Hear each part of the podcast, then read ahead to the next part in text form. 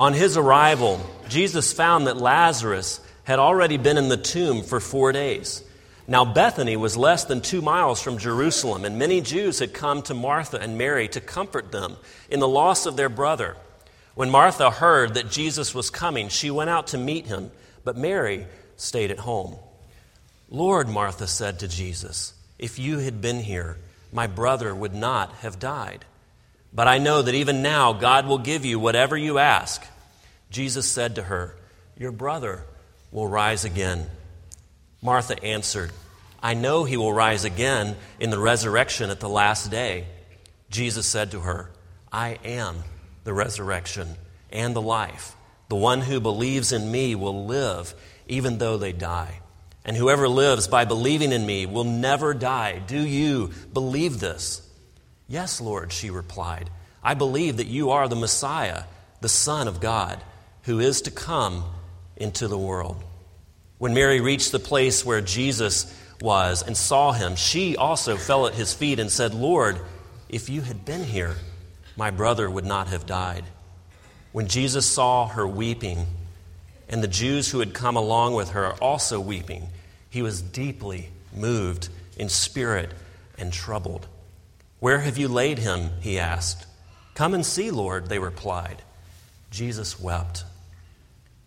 Then the Jews said, See how he loved him. But some of them said, Could not he who opened the eyes of the blind man have kept this man from dying? Jesus, once more deeply moved, came to the tomb. It was a cave with a stone laid across the entrance. Take away the stone, he said.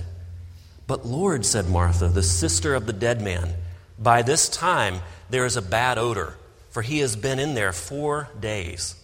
Then Jesus said, did I not tell you that if you believe, you will see the glory of God? So they took away the stone. Then Jesus looked up and said, Father, I thank you that you have heard me. I knew that you always hear me, but I said this for the benefit of the people standing there, that they may believe that you sent me. When he had said this, Jesus called in a loud voice, Lazarus, come out. The dead man came out, his hands and feet wrapped with strips of linen and a cloth around his face. Jesus said to them, Take off the grave clothes and let him go. The gospel of Jesus Christ. Let's pray together. Father, we thank you for this amazing story of a man who was long dead that gets up from the grave. Father, certainly many of us here have trouble believing that, that this really took place that you can really resurrect one's human body. But Father, this is at the very center of the hope of Christianity that one day all will be raised again, that those that are yours will be resurrected to eternal life forever. Lord, let us understand this. Let us believe that this morning, and let it change the way that we go about life in the here and now. Father, bless the reading of your word and the preaching and the hearing of your word. And we pray in the name of Jesus. Amen. In 2002, shortly after the events of 9 11, and as New York City was um, preparing to build a memorial, was thinking about the architecture of the memorial. What should be memorialized? What should be there in the place that the, tw- the towers had once stood? And an editorial uh, commentator, Jack Hitt, wrote a piece in New York Magazine of what it means to memorialize someone, what it means to memorialize an event, and how public memorials had changed their shape and their content over the course of the American experience. He said that for centuries in America, that we as a society were not content to simply memorialize the events, the circumstances, the details of someone's death or of a tragedy. But there, as we memorialize people, it was different because there was a general hopefulness about the future and a general idea of an afterlife that informed the, the architecture, that informed what was inscribed in these memorials. Memorials and eulogies in this context conveyed a hopefulness about the future. It, it, pointed people forward from the point of that person's death or a tragedy. So if you think about it, if you visited the Lincoln Memorial and you walk into this amazing piece of architecture, and there's Lincoln sitting there in great grandeur. And what does he have? What's talked about? What's focused upon in that memorial? It's not the events of Ford's Theater, but it's the Gettysburg Address. It's his second inaugural uh, address, that brilliant piece of rhetoric. But then compare that with JFK. There is the eternal flame, but the, the most prominent place to go and ta- to, to memorialize JFK is where? Dealey Plaza, where you can vividly reenact the events. You can hear the theories. You can see the bullet line of sight of where the bullet was supposedly shot. You go to and walk on the grassy knoll. You become intimate with the details, not of the life, not of his significance, but of his death of his death. You can watch the Zapruder film and all of the things and the theories surrounding JFK's death. We all know Lincoln's birthday. We celebrate Lincoln's birthday. But who knows when JFK was born? Very few people. But we all know, most of us know, when JFK was shot. We know the day of his death. And what this editorial commentator was saying is that in the hundred years intervening between when Lincoln died and when JFK died, that our whole ideas of what happens at death, our whole idea of can we be hopeful about the future, are the events that seem significant in this life, are they actually significant, or is this just a long, meaningless trail of circumstances and details? That in that time we had come, become accustomed with the idea that we cannot, we can control and conquer a lot of things, but we cannot control and conquer death. It stares us in the face. It gives, makes us anxious about life. We have this great anxiety about death. And instead of moving beyond death, we fixate upon it. We fast, we're fascinated with the details, with the circumstances surrounding important events like 9 11 and people's death. As Americans, it has become difficult in that hundred years to have a hopefulness about someone's life, a hopefulness about what happens after life.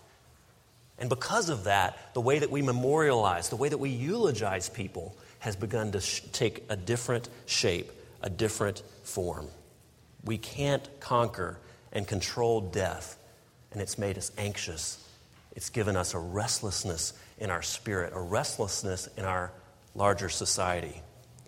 Now, in this passage, we see resurrection, we see life, we see beauty, we see new life, but we also see what? Death that is looming over every part of this. Lazarus' death, and then the coming death that Jesus, of Jesus that is alluded to. And Mary and Martha have this same anxiety, this same weird feeling about death, this, this fear of death. Can even Jesus, can the Messiah who has come, can even he conquer death? Is he even powerless, uh, p- powerless to conquer death? Can he make sense of my brother Lazarus' death? And Jesus says, I have overcome. I am the resurrection. We're going to look at three things about Jesus that this passage tells us. We're going to look at the truth of Jesus and the tears of Jesus and then the path of Jesus.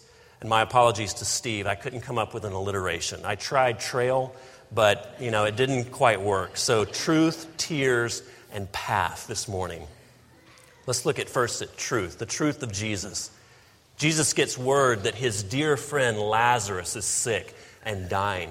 Lazarus is the brother of Mary and Martha, two of his closest friends, two of his closest followers. They've spent just hours and days and months with Jesus, and they have developed this intimacy. A great love has existed between this family and Jesus. He is not only their teacher and their rabbi, but he's also their friend.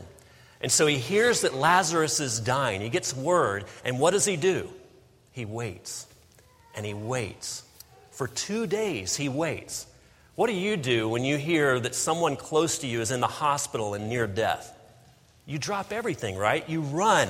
You get to the hospital. You get to their bedside. You figure out how can I bring comfort in this moment? I want to see them. If they're going to die, I want to be with them before they die. But Jesus waits. And it seems oddly in conflict with John's comment from the Jews that this was someone that Jesus loved deeply. But in, first, in verse 4 that we didn't read, um, Jesus says that this whole episode is meant to bring glory to God, to testify to Jesus as the Son of God. There's something larger going on here. There's an intentionality to this waiting that we don't yet understand. But after two days, he announces to his disciples that he is indeed going to Bethany in Judea, where previously he had been targeted for assassination. They had tried to stone him, but he goes back to be with his family and with his friend. And when he arrives, Martha goes out to meet him. And in her grief, she rebukes him. She says, Lord, if you had been here, he wouldn't have died. You're the Messiah. You're the rabbi. You're the one that has, uh, was to come. Certainly you knew what was happening. Certainly knew that Lazarus, my brother, your friend, was close to death. If you had been here, he would have lived. And Jesus' response is that, Martha, your brother will rise. I know, I know. He will rise one day in the resurrection.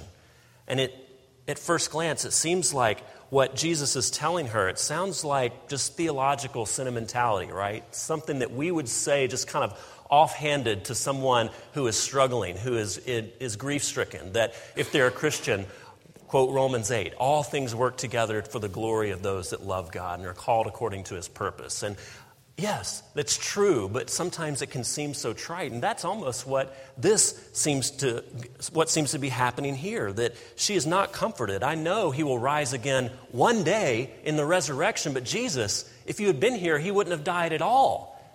Would you enter into my grief, enter into my pain? Martha is responding with the, the Sunday school answer. I know the truth, I know the future, but she's missing the immediacy of Jesus' point.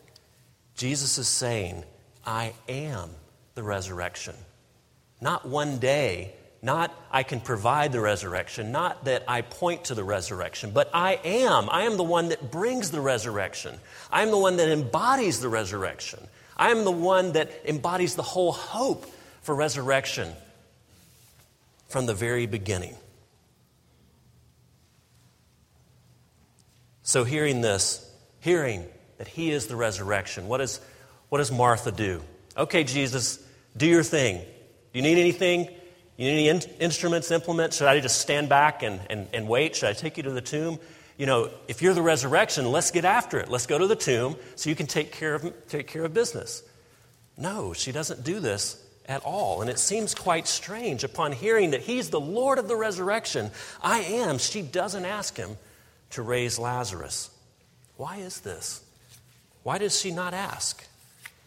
This New York Magazine article that I referenced a, mere, uh, a minute ago is indicating death is this great mystery. It's this great villain. It's, you cannot defend yourself against it. It's the great conqueror. And the Bible talks about death, it talks about physical death as a response, as a result of spiritual death. And Martha, as a student of Jesus, would certainly know the Old Testament narrative. She would know that physical death entered into the world based upon spiritual death. When humanity said, God, I don't need you, I'm going to live my own way. And at that moment, the curse enters into humanity. At that moment, physical death, at that moment, the world begins to spiral into disarray.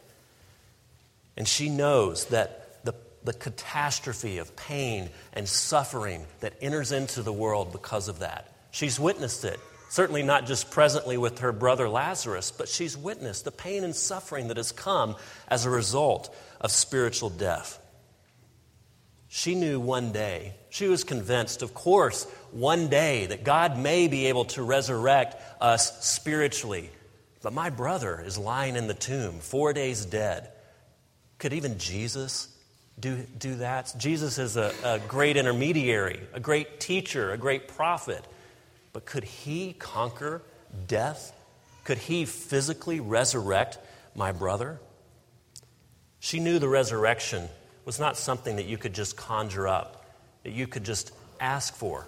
How presumptive that that would be, that Jesus, this man, could unravel the whole pain and suffering, the whole story of the brokenness of the world, that he, by his voice, could change that physically and presently. She had seen Jesus come into the world with truth, but she hadn't yet seen the tears that would surround his crucifixion and the subsequent joy of his resurrection.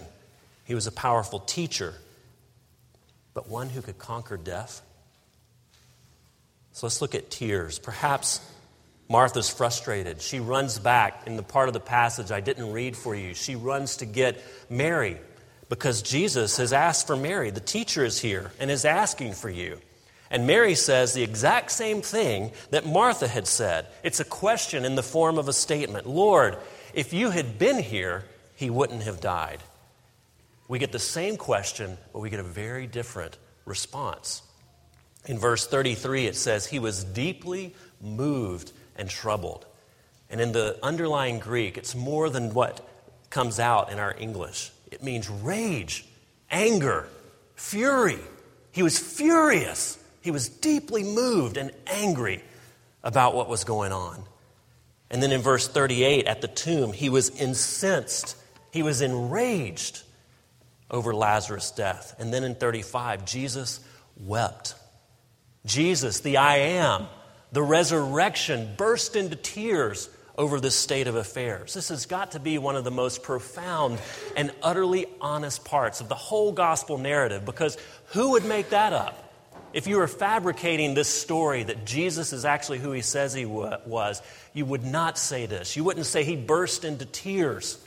It conveys a almost helplessness, a, a meekness, a littleness, a tenderness of Jesus.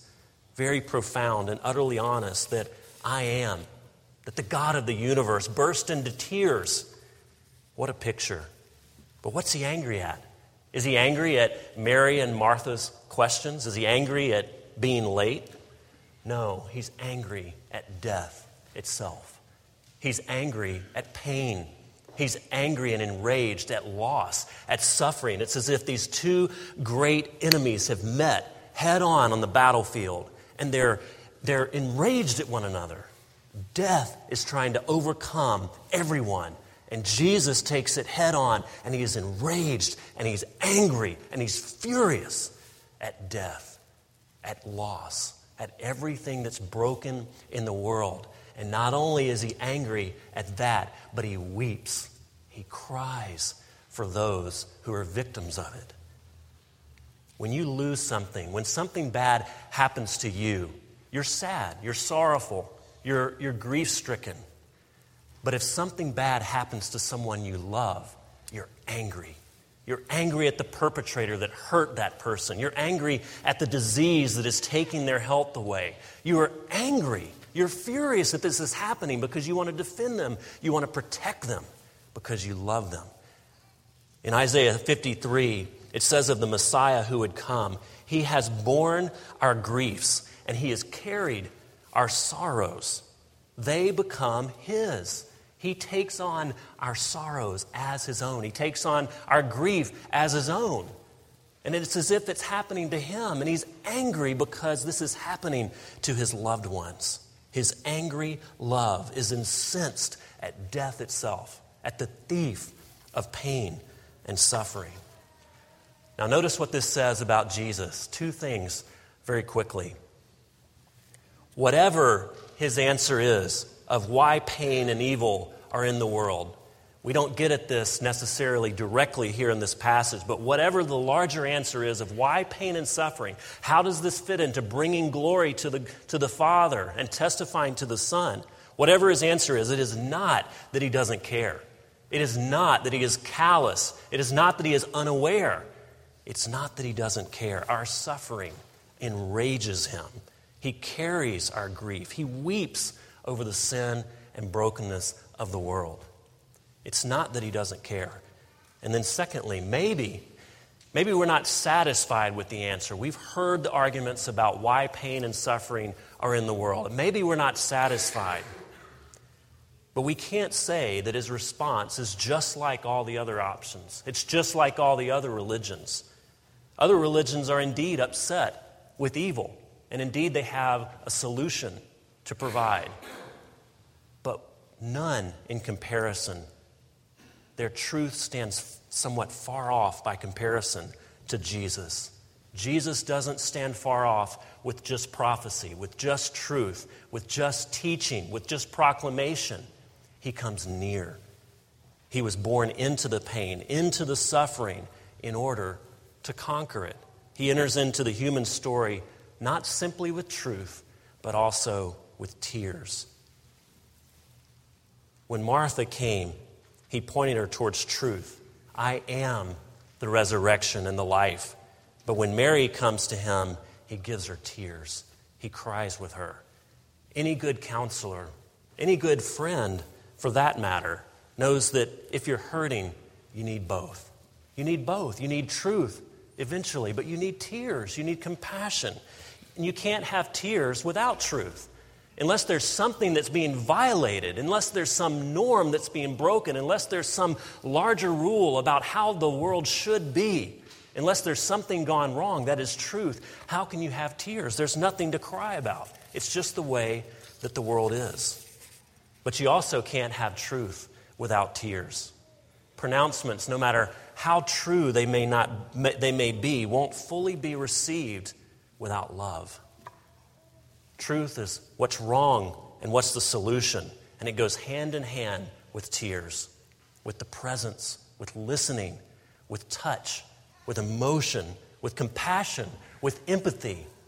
Proclamation and empathy and compassion, they go hand in hand. And that's what Jesus does as the perfect counselor. He brings truth as well as tears. Friends of In Town, those that are here, in our relationships, in our partnerships with other ministries downtown, in our cooperation with other churches, if we are to model Jesus in these relationships, we cannot, we will not be content just to make pronouncements, just to illuminate the truth, just to point to what is right and what Jesus said, as valuable and as necessary as that is. We have to enter into the brokenness around us. We have to touch people. We have to get our clothes dirty. We have to encounter the brokenness of the world if there's going to be a, a, a listening to the truth. We point people to Jesus as the truth, but we have to give them tears because of the injustice and the suffering that they are undergoing, and simply because that's how Jesus does it. That's how Jesus did ministry. Is he gave truth. I am the resurrection. I am the life. But he gave tears. He gave compassion. He gave empathy. He walked side by side with people. Maybe this will step on a few toes, but Jesus is not a conservative and judgmental, nor was he simply a bleeding heart liberal. He had truth and tears. He was divine and human. In more conservative context, you see the focus is more upon the divinity, more upon propositional truth about who Jesus was and how he can be both divine and human at the same time. In more progressive or liberal context, the focus is more upon his humanity, the work that he did, the care for the poor that he had. One may be doctrinally sound, but emotively and empathetically and actually practically weak. And that needs to be avoided. And the other may be empathetically, emotively strong, but doctrinally weak. And that needs to be avoided. Jesus is not liberal or conservative, He's, He is a third way. He's different from both. He has truth and tears. He has doctrine that is strong and points to something definitive, but he walks into people's pain. He walks into their fear, their anxiety, and says, Let me carry your burdens for you. Friends, we can't do one or the other. We have to do both. We have to be empathetic and we have to believe that this is the truth because Jesus claims it is. Jesus is neither and both. He's emotively and doctrinally deep. He's full of truth and he's full of tears.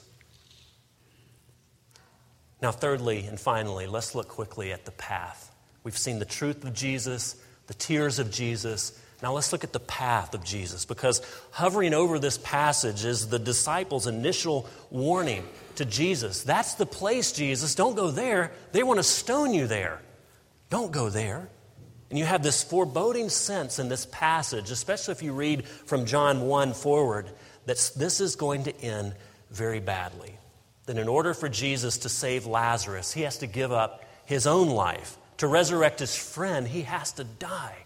You have this foreboding sense, and this is the narrative, this is the picture that John is painting because for 10 chapters he's been telling us about the ministry and the life and the significance of Jesus. And then here at this passage, it begins to turn, and you see the conflict. You see him walking towards his own destruction. Here in 11, the path begins to swerve. When the religious leaders witness this resurrection of Lazarus, what do they do? Do they bow? Do they worship? Do they praise? Wow, look what just happened. Of course, this guy is for real. Some of them do. But it says others went to, and we didn't read this part in verse 45, they go to the chief priests and complain and instigate a plot to kill him. Those that witnessed Jesus raising Lazarus from the dead plot to kill him. It makes no sense. If you saw Jesus raise Lazarus from the dead and he's claiming, I am the resurrection, would there not be some willingness to connect those two and say, okay, I believe you've raised a dead man? But instead, they plot to kill them because the problem with the path is not proof. The problem with the path is not proof. What more proof do you need than to see someone raise a dead man? The problem with the path is not proof, but it is with the path itself. In verse, in verse 16, the disciples say, Let us go with him to Bethany. For what? That we may die with him. Let us go with him that we may die with him. To be eulogized at a funeral, to have a memorial in the National Mall, you have to do what? You have to die. And to be resurrected with Jesus, you have to die. You have to die. You have to die to the very thing that brought physical death into the world to begin with, and that is spiritual independence. That is spiritual arrogance. That is saying, God, I don't need you. I am fine on my own. I can chart my own course. I can take care of myself.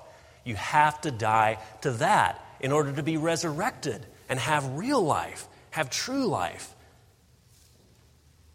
It looks like the path to life is us making our own way, making our own decisions, being independent of God.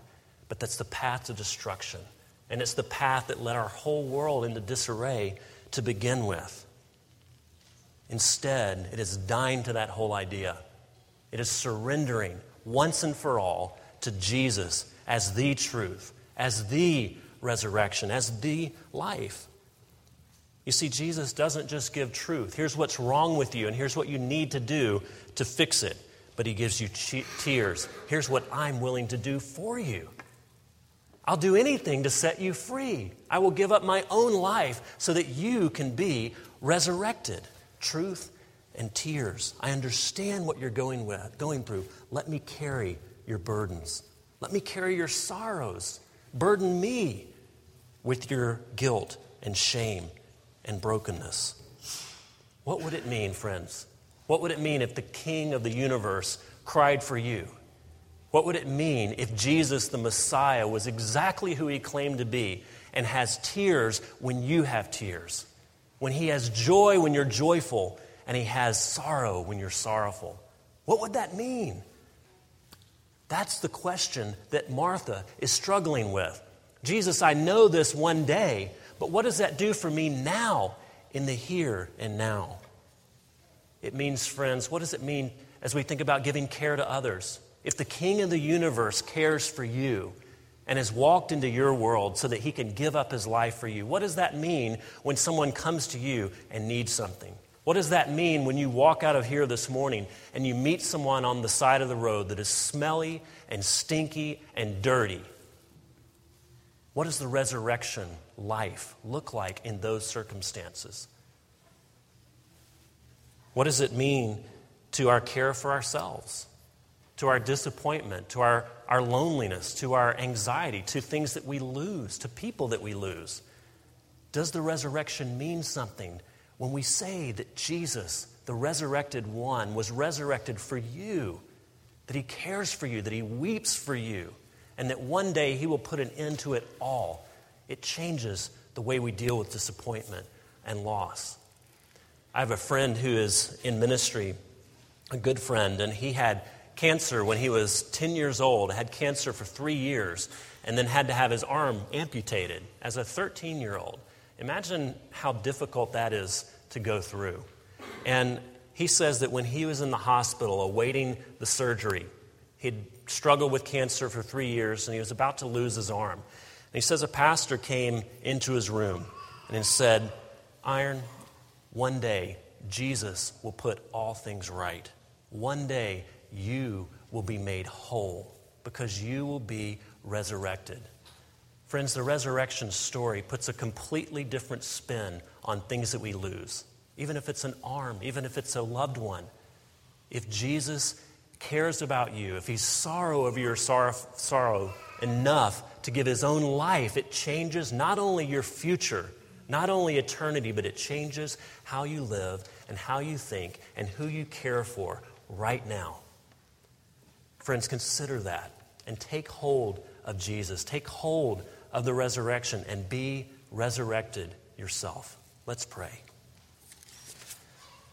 Father, we thank you that you are the resurrection for us, that you don't give us life when we have done enough, when we have changed our tune, when we have put things in order, when we have gotten our life pure and clean. It is not then that you give us life, but it is before. And it is in spite of all of our ugliness, all of our sinfulness, all of our, our indiscretions.